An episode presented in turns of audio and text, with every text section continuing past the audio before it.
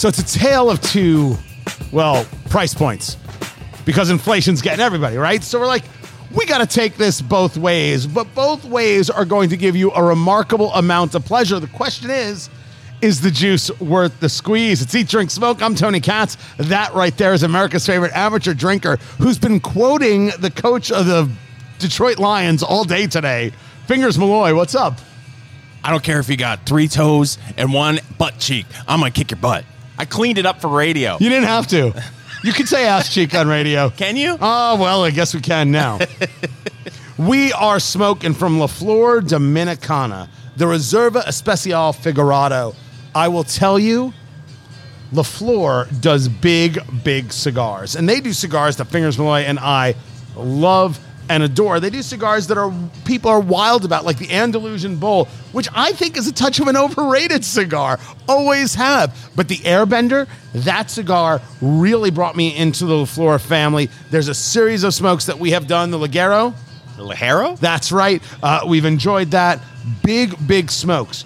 The Reserva is a little bit different. This Reserva Especial, the Figurado, it is a six and a half by 52, which means it's six and a half inches long. Tee. Always makes Fingers Malloy laugh. And 52 is the ring gauge, the diameter of the cigar, or how thick it is around. Tee. Again, with the laughter. This is an Ecuadorian wrapper with uh, that's actually Connecticut shade that it goes into I believe it's is it Ni- Nicaraguan no Dominican duh in the binder and filler. So you have this Ecuadorian wrapper Dominican the binder and filler and Figurado is is about uh, the, the the shape of the cigar the vitola of the cigar. So we gave you the six and a half by 52 but what it is is it, it it's it's wider at the foot than it is at the cap almost seems to come to a torpedo but instead of being the same size all the way through the cigar, it is slightly narrowing throughout. So that 52, that is at the foot of the cigar where you are lighting it. And then it is building itself in. If you stare at it, if you look at it, we'll get some photos up uh, for you at eatdrinksmokeshow.com. So what's happening is you're cutting the the this at the cap end, and it comes to what, you would think is a torpedo or a pyramid. We did a straight cut on here as opposed to doing a V cut. You could do a V cut on this, but since the cigar is already tapering in a little bit, fingers, we went with the straight cut to keep it as wide as possible for that draw. Yeah, and for, first of all, I'm getting conflicting uh, information when it comes to uh, the binder. I'm getting a Nicaragua binder, uh, depending on where you're seeing things. But uh, with with that uh, cap, uh, one thing I noticed, um, I cut mine a little too shallow. Um, so what, what's great about that is at the end of the day, of course, you can you can recut. You cut a little bit more. I cut a, a little bit. Uh, I didn't cut enough off of uh, the cap, and I the draw was too tight.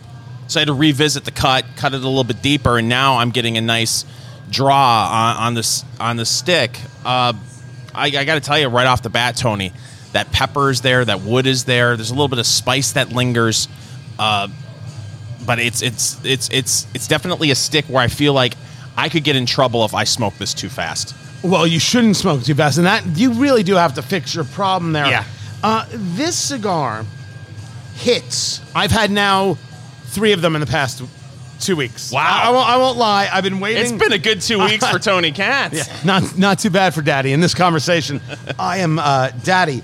What I am enjoying tremendously about this smoke is that it is like like a perfect blend of flavors. Now, you can argue that maybe these flavors don't work for you, but as as a, a blend, as a putting together of these flavors, absolutely, positively terrific how it melds, how it comes uh, uh, uh, together. And what you have is this medium to medium full with an Ecuadorian Connecticut seed wrapper. Again, it's this conversation of Connecticut wrappers being seen as light and being seen as mild and bland and flavorless. Not true. So much work is now going in to this, in into how you you you better create these, how you better build these cigars, uh, Connecticut cigars. It's, we've we've done a ton of them now. People trying things and creating things, and while you're getting that spice fingers, well, you talked about you know getting a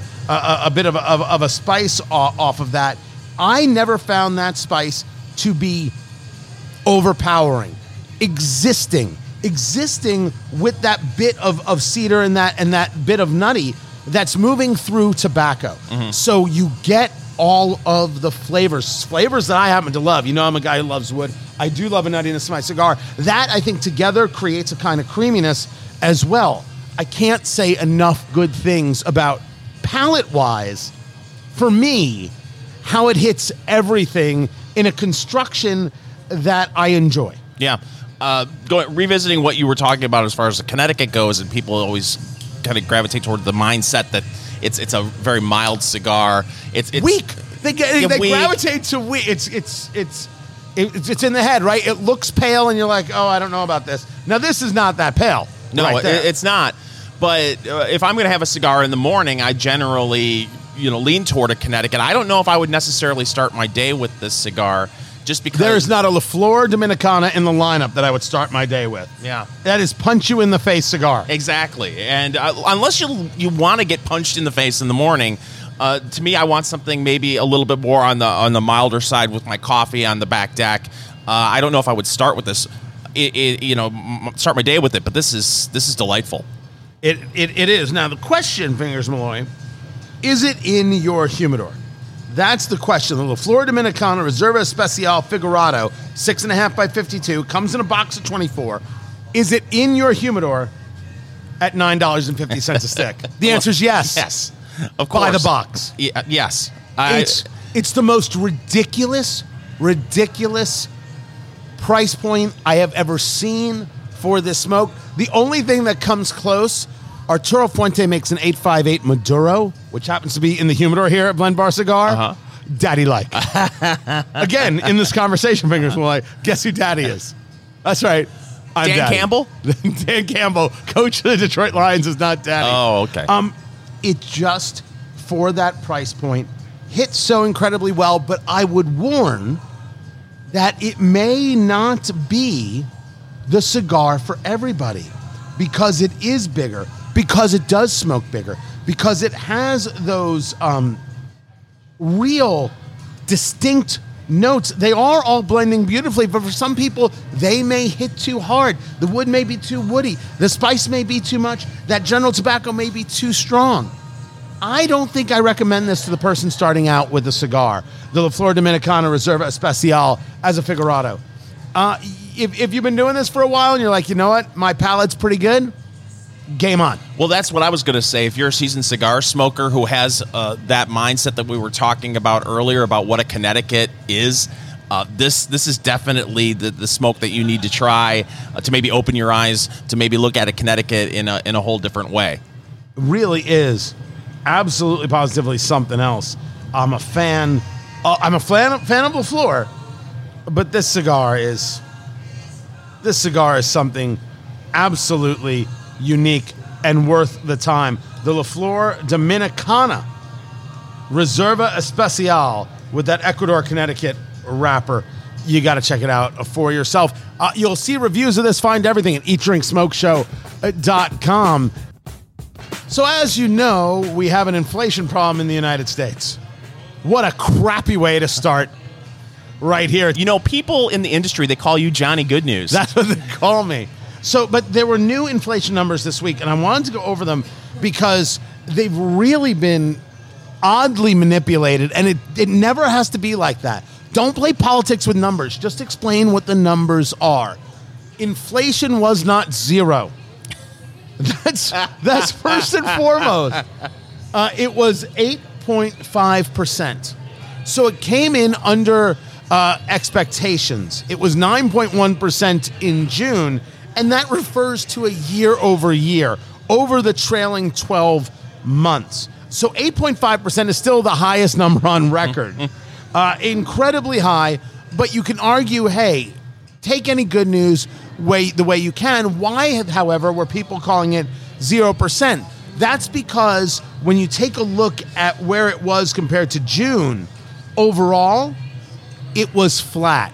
It equaled the June number. So it didn't go up from June. So you had people out there saying, wow, inflation was zero in the month of July.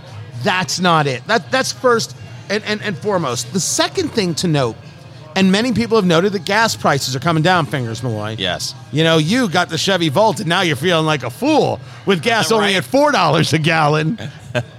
you're like, was I a sucker?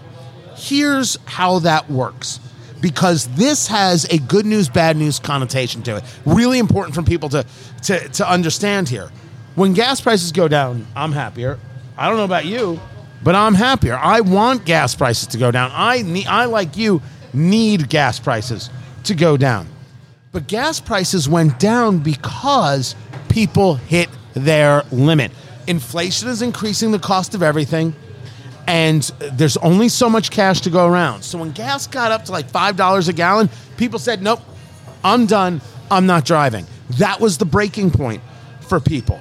So the demand, because people stopped driving, the demand started pushing down. Supply and demand, Fingers Malloy, in case you didn't know, very real. That's true. That is science. They study this at the Fingers Malloy Institute for Institutes, Yeah, or we- Institute of Institutes. Institute of Institutes. Oh, sorry, sorry. We got a huge government grant to study this. Uh, but you know, you're you're exactly right. And uh, you know, as as far as the inflation numbers go, uh, the is pretty low. If you're, you're running around saying, "Oh, we got good news this month that inflation uh, didn't go any higher," uh, it, but it, it's still incredibly high. And the thing is, government is doing what it can to uh, manipulate the numbers because so much of this is political now. Uh, the politics has gotten in the numbers. The, the one uh, number I look to is consumer confidence. And consumer confidence. I'm with you, by the way. I think that's everything, and and extremely underrated. Yeah, and it- it's consumer confidence right now is not high because of gas prices. Because of the you could have government officials running around trying to redefine the the definition of in, uh, of a recession. People are feeling like the economy is in recession right now, based on gas prices, based on other economic data that we're seeing. It's getting more and more difficult to to feed a family, to pay the bills. Uh, so yeah, okay according to the numbers, uh, inflation uh, is not it's not uh, soaring even higher than it has been, but it's still ridiculously high. So in this gas prices conversation, the demand is less, so the price goes down. The price going down is good. Why it's going down is bad. So what happened was was the gas price put under the energy sector. Energy costs went down because people because the price went down. But for example, food went up to a number like 13%. And so the two numbers balance themselves out. And that's why you got a flat number compared to June. The July number was flat to June, but overall inflation is still 8.5%. So the number looks better, but really shows a serious problem that still exists underneath. It was just it was important for us to make sure we were we were engaged properly so everybody has the the right take of what's happening. Well, and the other thing too is you're, if you're trying to frame the idea that in, inflation is starting to become under control, you may be setting yourself up for uh, what could be very bad news later in the year because you're, you've been hearing for months now that, that food prices are, are going to go even higher. Uh, particularly, you, you know, with, with meat prices, Right. Um, and it, it, it's you know I, I I think that everyone, as we've discussed earlier, with supply chain issues when it comes to Christmas, maybe uh, you should, if you can't afford to buy your Christmas gifts early, you may want to look into that. because you're sure as hell not going to be able to afford a vacation. Holy crap! Do I, do I sound angry? I'm so mad. Oh, yeah. okay, you're gonna sidetrack me here. You want a good vacation, Tony, on the cheap? Where am I going? You have a guest bedroom, do you? Detroit, Michigan. Go buy yourself tickets for those high flying Detroit Lions uh, on their way to a 10 and 7 season.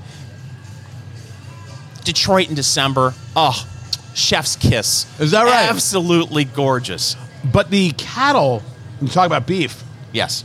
there are reports, uh, the Western producer, producer.com, shrinking U.S. cattle herd could lead to sustained high beef prices. This is, this is, my kids came to me and they're like, is this the way it is? They were curious because we talk about things going on. We don't play uh, news in the house 24 7. We don't do any, any of that stuff. I appear on cable news. We don't play cable news. Uh, I mean, we don't have cable. Uh, but they're like, you talk about it a lot. Like, is this normal? I'm like, no, No, none of this is normal. Um, outside of the 70s and gas, I don't know. No one in my generation has lived through this at all. This is all new. This is not how it should be in a country like ours, but it happens and it's happening, and uh, we need we need to be rational about how we fix this. But everybody's noticing.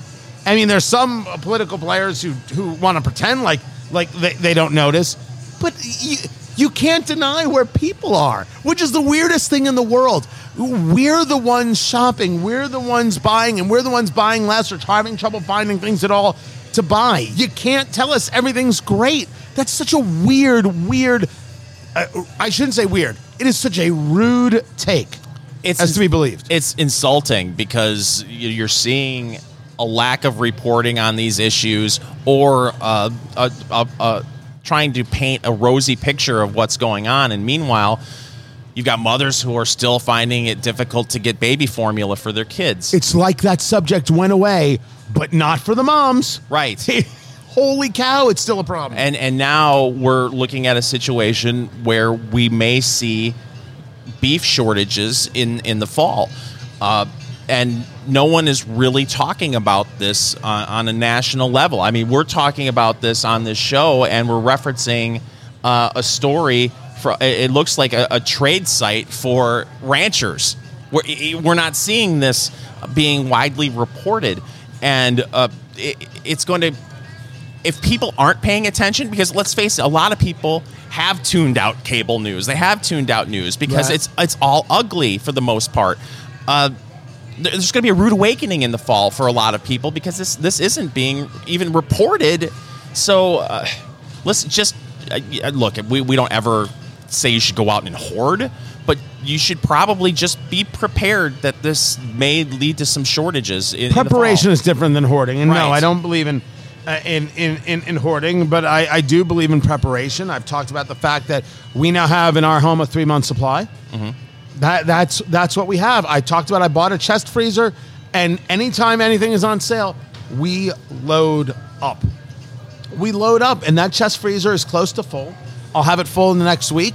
You know, as as I find deals, and we we we've seen this coming. Yes. There's only you know there's only so much you could talk about before you realize, hey, this is a real life thing. And a lot of people are talking about this in the cigar lounge. And we talk about stories that are being talked about in the cigar lounge. So we can't ignore it. The La Flor Dominicana Reserva Especial, nine dollars and fifty cents a stick. Fingers Malloy. We're into the second third. The cigar is terrific. The nutty, the bit of cream, the spice that's there, and we said we were going to do low end, high end. So that's uh, the low end in terms of cost. Great value though. High end. How about a little Pappy? The legend and the myth of Pappy Van Winkle. Now, never mind that you can learn about Pappy Van Winkle in our book, Let's Go Bourbon, available at Amazon.com. This is not a conversation about the history, the story, the legend of Pappy Van Winkle. This is about whether or not the juice is worth the squeeze, whether or not you should be spending on a secondary market some crazy number like $1,500 a bottle for this bourbon. Let's find out. It's Eat, Drink, Smoke. I'm Tony Katz. That right there is America's favorite amateur drinker, Fingers Malloy. And Fingers, how much do you love your job? I was going to just say uh, right off the bat if this isn't the best gig in radio, I don't know what is. Uh, it's the best gig in radio right here. We are drinking it, kids. This is Old Rip, the 10 year Rip Van Winkle, the Pappy Van Winkle world. We literally have a fan club here. We have got guests. Jeff Clark of the Indiana Liquor Group is here. Brian from Blend Bar Cigar is going to be joining us, and Corey Johnson, the owner of Blend Bar Cigar, to talk about how many people ask for this. Are they prepared? For what in the world this thing costs and why people are willing to spend so much on it. This, Fingers Malloy, is 53.5% alcohol by volume or 107 proof. Anything over 100 proof gets applause from Fingers Malloy right there. And when you buy this in a store, we're talking $43 a bottle. But when you buy this in a way that you can actually find it, we're talking about $1,500 a bottle. That's what makes this so crazy. We have had, we were here, we were setting up, we were doing the show fingers, and people stopped by and were like, whoa, whoa, whoa, is that, is that Rip? Is, is, is that Rip? Is that really? And people like amazed, like, how, how much? Offered to buy it right on the table. right on the table, and people have been asking, "Where did you get it? Where did you get it? Where did you get it?" Actually, three times, like Beetlejuice, Beetlejuice, Beetlejuice. I got this as a gift, and I said, "Well, I, I got to share it with with friends. Uh, we we do it as we do it." Jeff, let me bring this to you. You're an expert. You you take this on the nose. We always start it neat.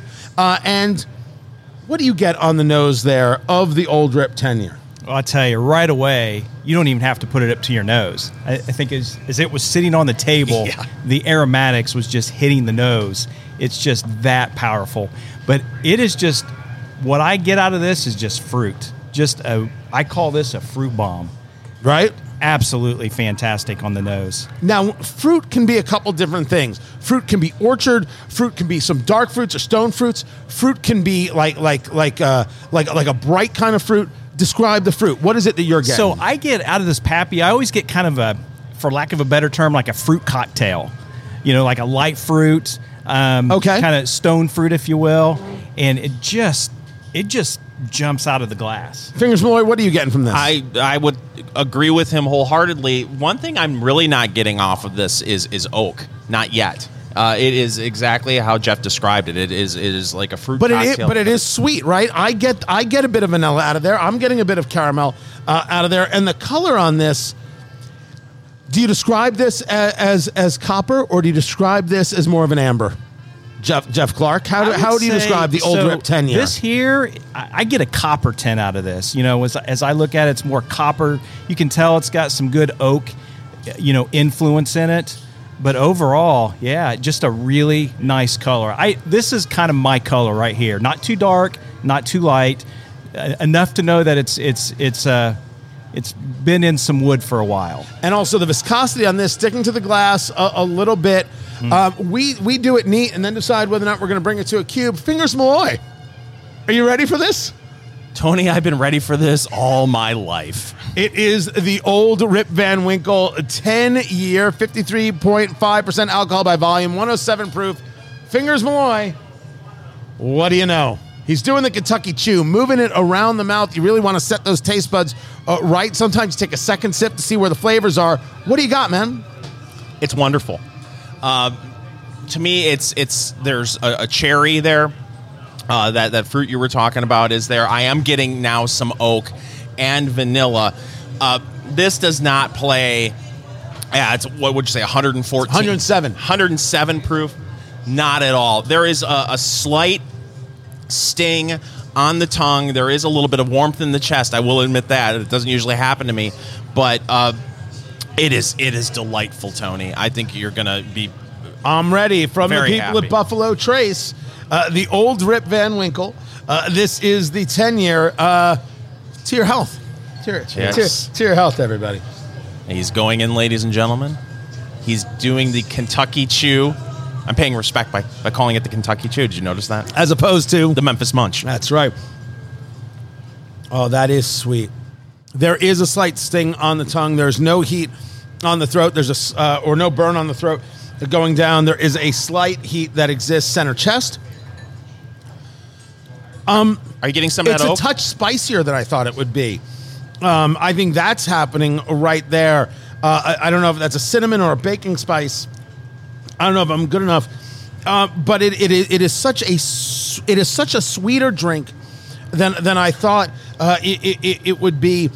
I don't know if I get the fruit that you guys get. I think I'm being a little more overwhelmed by the vanilla. Uh, uh, of the thing, the vanilla and the spice, uh, Jeff Jeff Clark of the Indiana Liquor Group. Check out uh, his podcast on Instagram. It is a taste of whiskey. Uh, you can uh, check that out there on Instagram this compared to some of the others in the line, right? The, the, the, it's the 12 year, it's the 23. I mean, people go crazy. How do you describe this in comparison to the more aged uh, in the in the in the Pappy Van Winkle line? So I personally, I kind of feel like this is right in the wheelhouse because the the more the most sought after Weller would be the Weller 107, and then this is just three more years added to it, And again, the for the real, the true price point, the MSRP. I mean, I really feel like this is the best bourbon on the market for, for what the, the, the price suggests. However, as as we know, it's it's hard to get it for MSRP. uh, i- impossible allocated and uh, i think they they I, I don't know if they're purposeful to the concept of scarcity right, Uh, but uh, I'm, I'm not going to be surprised uh, e- either way uh, this is the old rip van winkle uh, 10 year and yes if you can find it at 40 50 dollars a bottle you're buying every bottle you humanly possibly can Absolutely. I'm very hesitant to put it on a cube.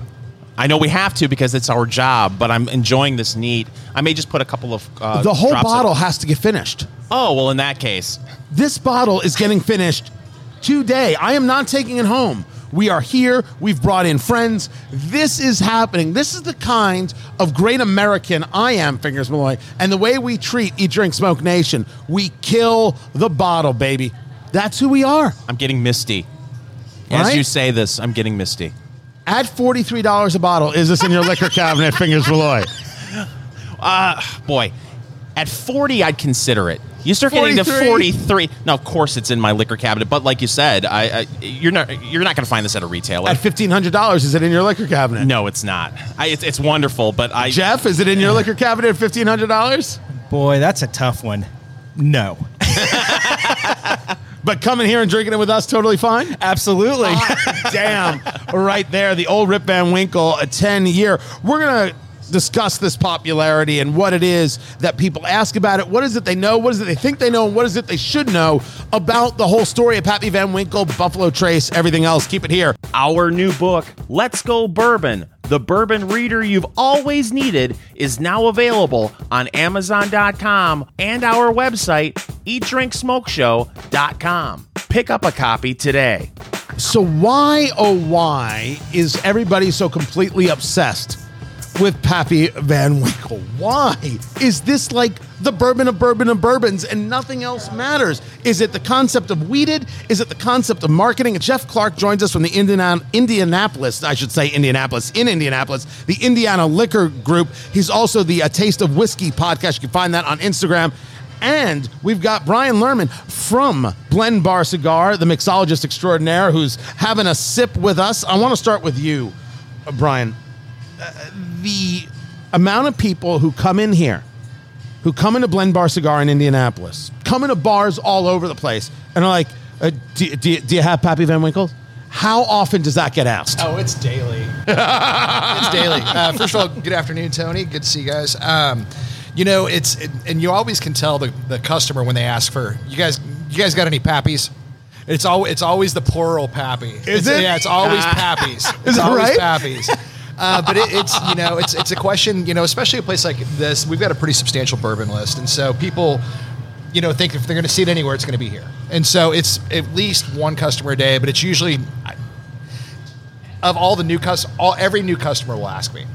So every, Everyone. every first time customer will ask me if I have any. Is it because they've had it and they love it, or is it because they've heard of it and they have to ask? Oh, it's definitely they haven't had it, and they. It, I think first of all, people want to sound educated, and, and people know that this is like a unicorn, and so if they come in, I think it gives them a, a sense of of being and belonging when they come in and ask for the best, you know, the most notable bourbon on the on the shelf. Uh, but it's also, you know, people want a chance to try it, you know, and you know the secondary market shows that they'll pay whatever they can to try it, and so. Well, that's my question. We've talked about how on the secondary market we're looking at what up to fifteen hundred dollars a bottle. If somebody were to walk into say Blend Bar Cigar here and you do have it, roughly what is someone looking at for a pour? So again, you know, we have the blend pour, which is a larger pour. It's it's almost a almost a true double. Um, you know, we're going to get our juice on the Van Winkle just because we can, and we only get one bottle. So, but we also don't kill it. So we'll pour. You know, the ten year is roughly you know forty five dollars for that double pour when we have it. I'm sorry, say that again? Forty five for the double pour for the ten year. See, that's better than I thought it would be. I- absolutely. I, I thought he was going to say ninety to hundred dollars. Well, no, because it's because so- because it's that it's that secondary market thing. This is what we're paying for it. How could they not charge a massive amount? But that's not how they're getting it. They're getting it at at whatever near, that near MSRP is. So, Jeff, when when when people ask you about, oh, is Pappy Van Winkle really that good? How do you describe the whole history there of of, of Buffalo Trace and, and and Pappy Van Winkle, one of the great names, and and you know uh, who who once said we can make money on on bourbon every now and then we might lose money on bourbon but we're always going to make great bourbon right that's paraphrasing the, the quote from pappy van winkle um, how do you describe it? How do you how do you explain it to people who are like oh, do you have that or have you tried that and what do you think? What is what is the reaction you get? Or Well, you give? You know, the, the first reaction I think we all would agree is that when you do try it, because you hear so much about it, and as a bourbon enthusiast and as a as somebody who just enjoys bourbon, you almost kind of want to go into it and go, it's not going to be as good as it is. You almost want to, you almost are somewhat disappointed to be like, oh man, that is really good. so, are, like do you try and temper people's expectations I I I do because you don't because sometimes you go in thinking it's this incredible life changing experience, and again, it's just bourbon. However, as we all taste it, you know, it happens to be fantastic bourbon. And one of the the stories that I I kind of learned about it is what kind of put bourbon on the market again was back in 1998 when the, the Pappy Van Winkle got a 99 out of 100 first time ever at a Spears competition. Well, he started, uh, Julian started to kind of market that, and then it started to Julian catch on. being- Julian Van Winkle. Yeah, he took over, and then when Buffalo Trace bought it off of him, they got to continue to use his name, but it's technically different juice at that point because Stitzel Weller was producing that. And then when Buffalo Trace bought it, it's different fermenters, different stills, different water. So it's technically not the same juice as what it originally was. But when it scored that 99, you know, it got people buzzing. No one's ever had a, a, a whiskey or a bourbon score that high. And at that point, everybody wants it now. Now it's now it's marketing. Now you go out and market it. They got the chefs on board, got the restaurants on board, and then the momentum went, and then here we are in the, the millennium. And when you can control the supply the way they do, the Absolutely. demand jumps. Yeah. You know, it's and it's you know, I kind of follow your lead on that when, you know, people ask me if it's worth it. You know, it's one of those if you're trying to find a monetary value out of a glass, you're gonna be disappointed. But what I do tell people is, you know, I've I've been I've had the luxury of drinking the 23 on several occasions.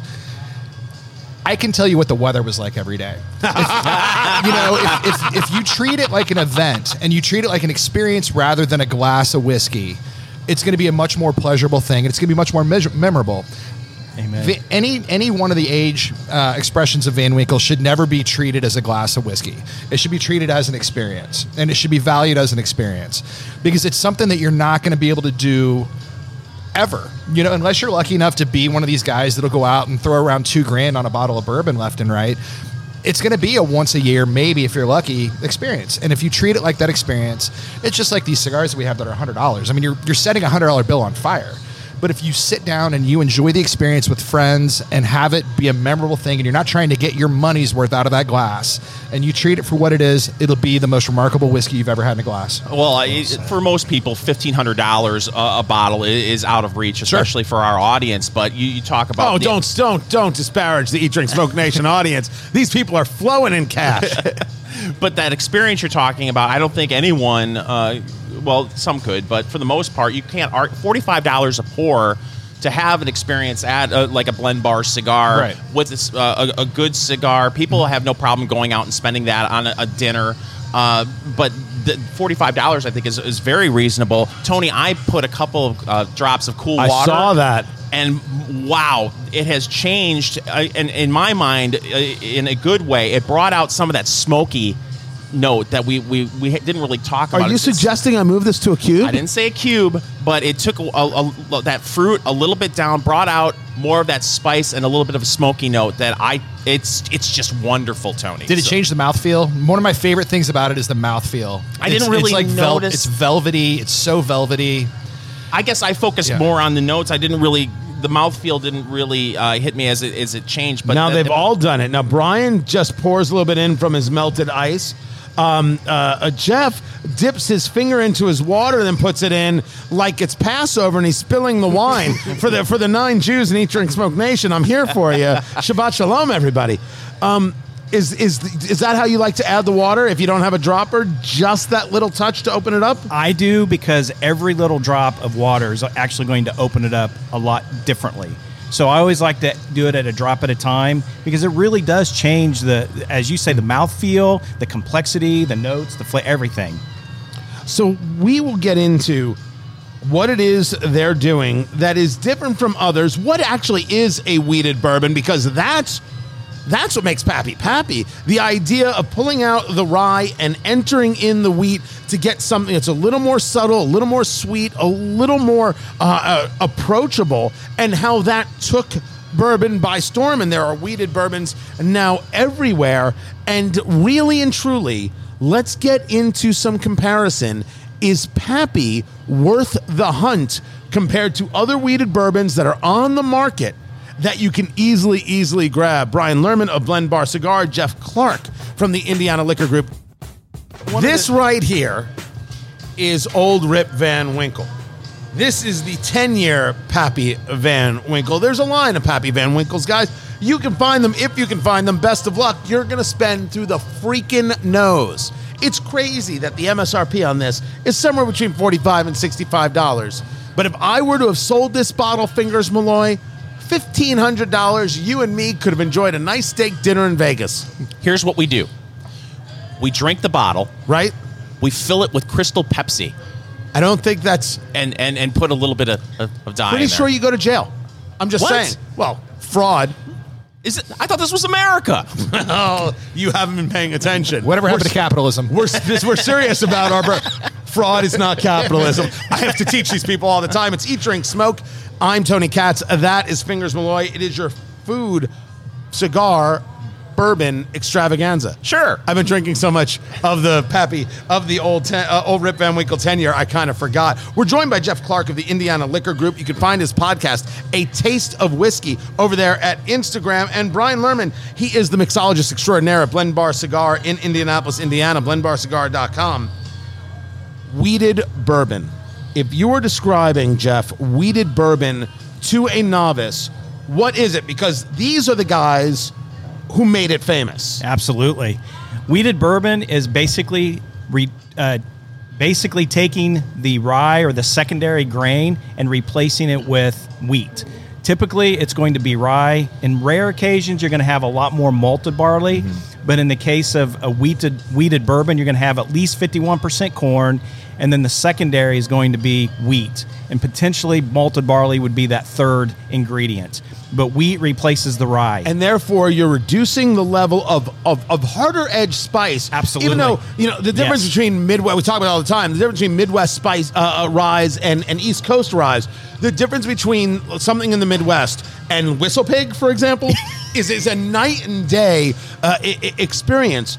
Um, how many people recognize that it is the wheat that's that was the chain the game changer in the concept of of how a bourbon is made. Of course, a bourbon is fifty one percent corn uh, by law, uh, but but how revolutionary was adding the wheat to the process? Well, I think it made it softer. It made it more round. It made it more complex. Uh, because, t- as you were saying, rye just had a lot of spice, and a lot of people do not like that rye spice. So when you add that wheat into it, now you start getting more fruits. You get more of that soft notes. You get Little more cream. rounded. Yeah, Absolutely, a lot of cream comes with it. Um, and you know, it's it, it, and I think that's like you know we are talking about mouthfeel. The wheat definitely affects the mouthfeel. I mean, you get that wheat germ in there, and it gets creamy, and it gets it gets softer all the way around from not only on the taste but on the mouthfeel. Does does a purist look at that and say?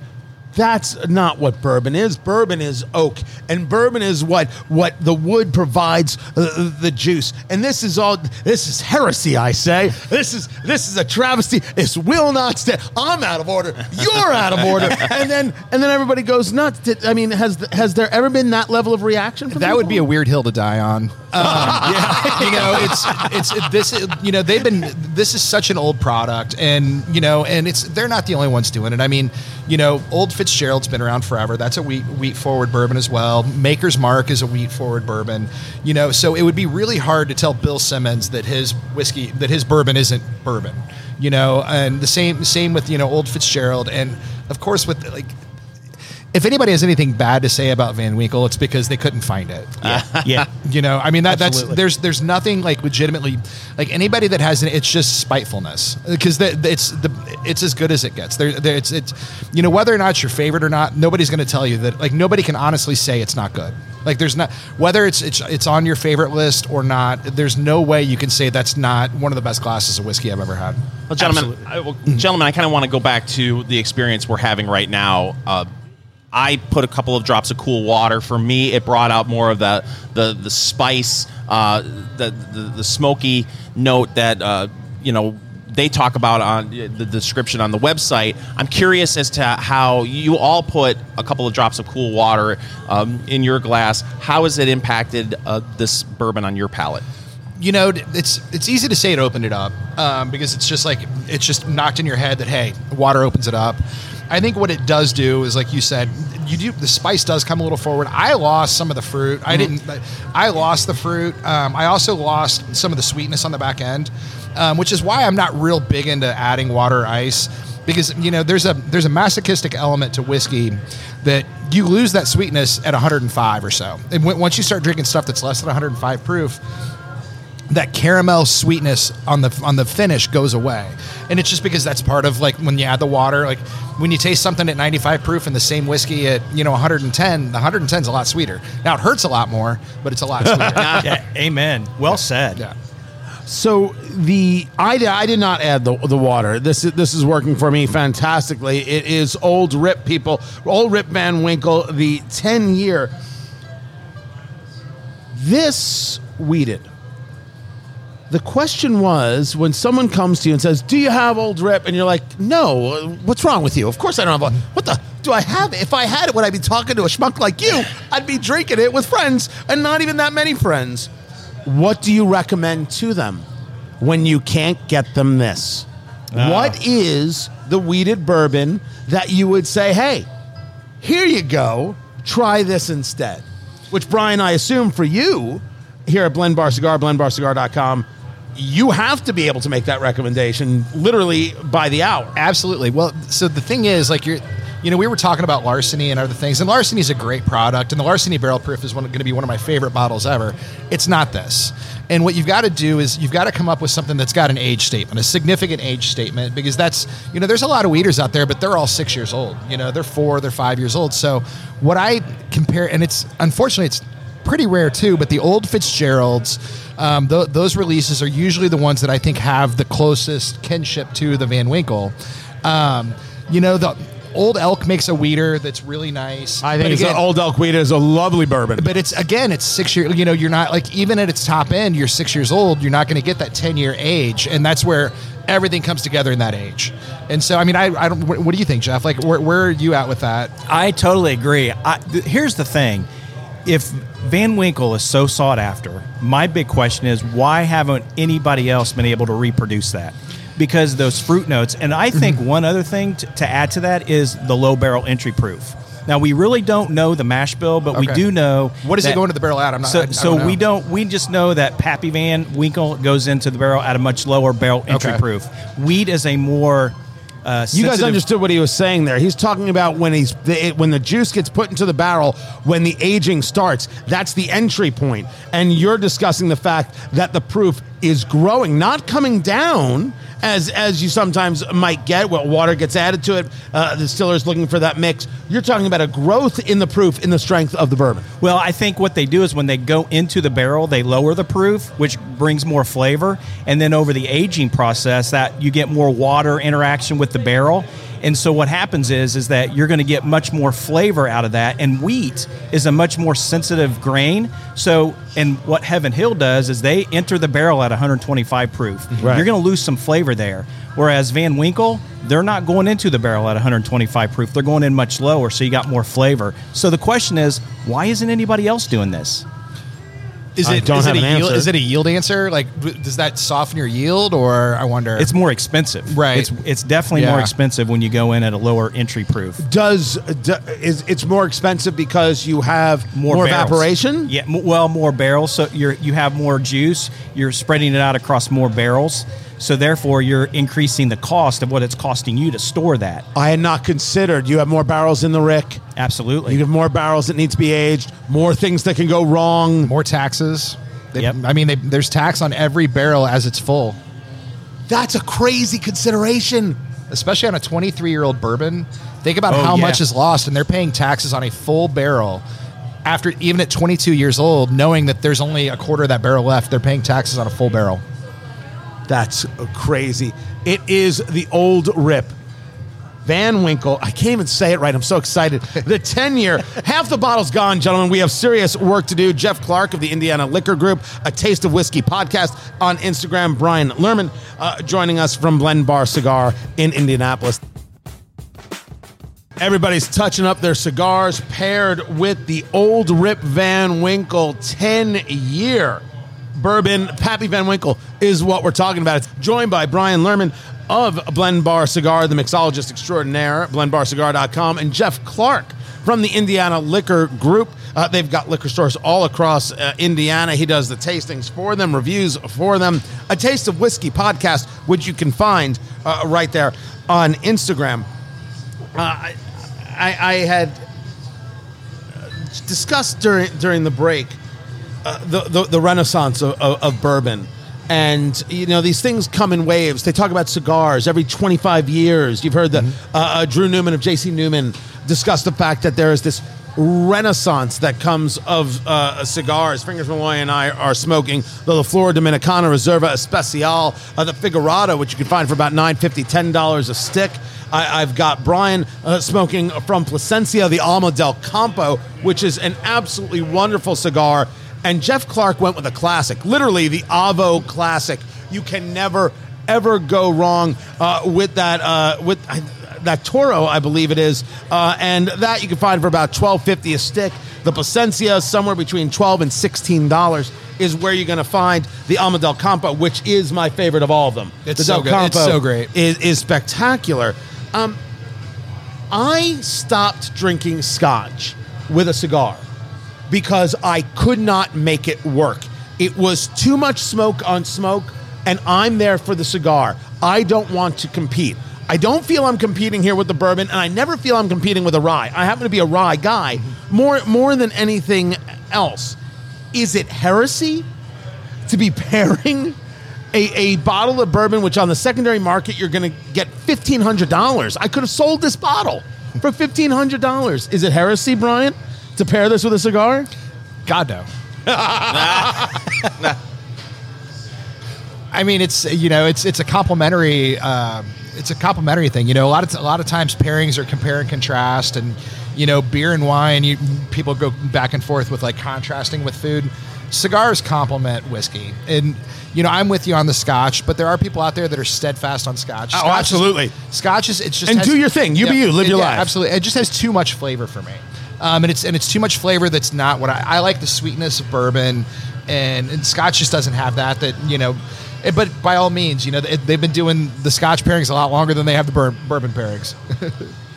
So so when when we take a, a, a, look at basically this renaissance, and for all we've talked about COVID, and, and Fingers and I did the show throughout COVID, the explosion in bourbon sales, the explosion in in higher end tequilas, sipping tequilas, the Reposados and the and, and the añejos has been amazing. People learning to to pair rum with cigars has been, I think, one of the great revelations, and I think has the most trajectory uh, for for for growth.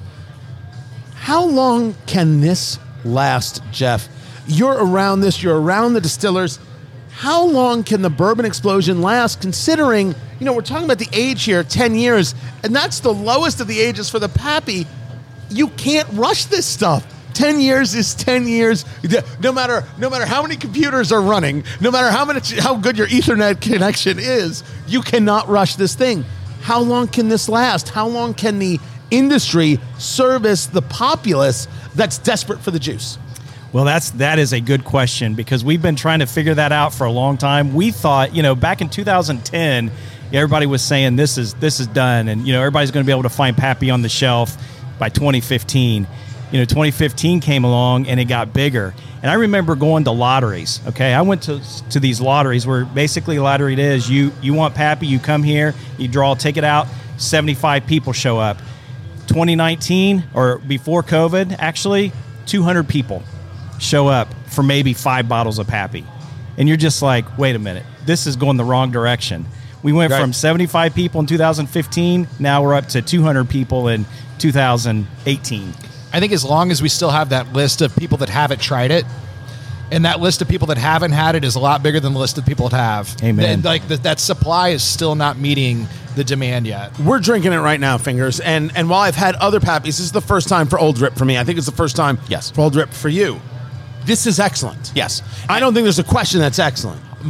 what is uh, going through my mind right now is I'm wondering if my mind is playing tricks on me because the, the build up, the anticipation, the, the buzz about this, I find this is lingering on my palate longer than other bourbons I've ever had before. And Oh, I don't sure. it- so this isn't just in, in No, my for mind. sure. Okay. No. But I, I think that, you know, when, when you talk about Brian, you talk about the idea of experience. We discuss this all the time, especially when we're talking about cigars.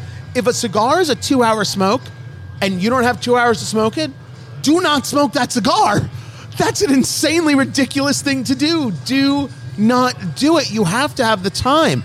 And and and with this bourbon, and we, we say this with all bourbons, we say this with everything, you have to give yourself the time to enjoy it. This is not White Claw. I can't believe I actually had to explain that to anybody. but you know, uh, sometimes it's the basics. You need the time uh, uh, uh, for uh, th- this bourbon. You need the time to be able to experience what it's delivering to. You You talk about lingering uh, uh, on the tongue. What is the flavor you're getting now? You're having the cigar. You're smoking the La Flor Dominicana, Reserva Especial, the Figurado. What flavors are are coming to you? That fruit has diminished. The, the you also added some water. Yeah, I added some water. The spices picked up, and there's the smoky note that uh, I, I brought up earlier. Uh, if you are someone that uh, not into a, a fruity bourbon, uh, I definitely you, you got to try this either way, right? But uh, maybe a couple of drops of cool water will uh, be more friendly to your palate. Uh, this is wonderful, and I, especially if you could find it at a, at a, for a pour 40 50 dollars, you got to try it. Talk to me about trends, Brian. You're behind the bar at Blend Bar Cigar, Indianapolis, Indiana. Is the trend still bourbon scotch, or are people going that tequila rum route? Are they going? You, you're the guy who mastered the old fashioned. Uh, right here, people actually travel here when you're here to get one of your old fashions. Um, you wouldn't make an old fashioned with this, would you? I would argue. right, I, I would argue, but ultimately, if somebody wants to, hey, enjoy it the way you want. You know, I'm not here to judge. I am. I am Oh, totally here to judge. Well, I ju- I judge judge- like a mother. I judge from afar. Um, but no, it's you know I think the the high end tequila market is seeing the biggest pop. Uh, we've always had a good rum market here. You know, like like your old adage, if it grows together, it goes together. Right. And, and rum and cigar just they've always worked here. The tequila cocktail, like using the tequila trend on the old school cocktails, like tequila old fashions are really big. Especially, Really? especially in Yeho old fashions, are that's a real big thing. I'm in love with uh, a Reposado uh, Sazerac.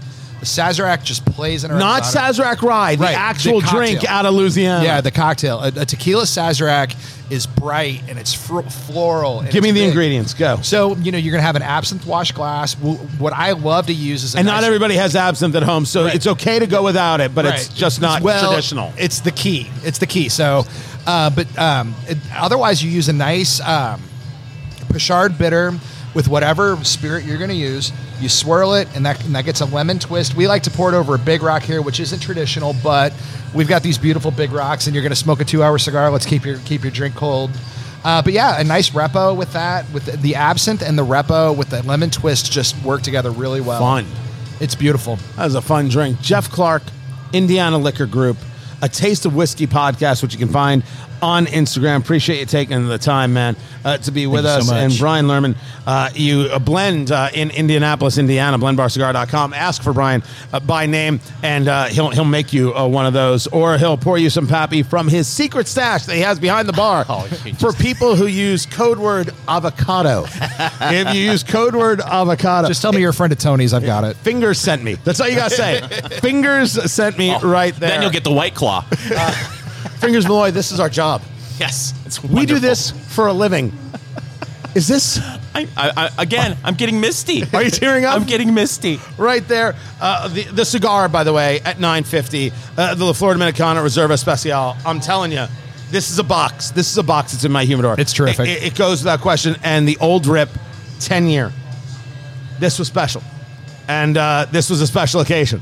Glad I got to do it with you guys. Really appreciate being here. Uh, find everything at eatdrinksmokeshow.com. Take care. Follow Eat Drink Smoke on social media, on Twitter at Go Eat Drink Smoke, on Facebook, facebook.com slash Eat Drink Smoke, and Instagram at Eat Drink Smoke Podcast.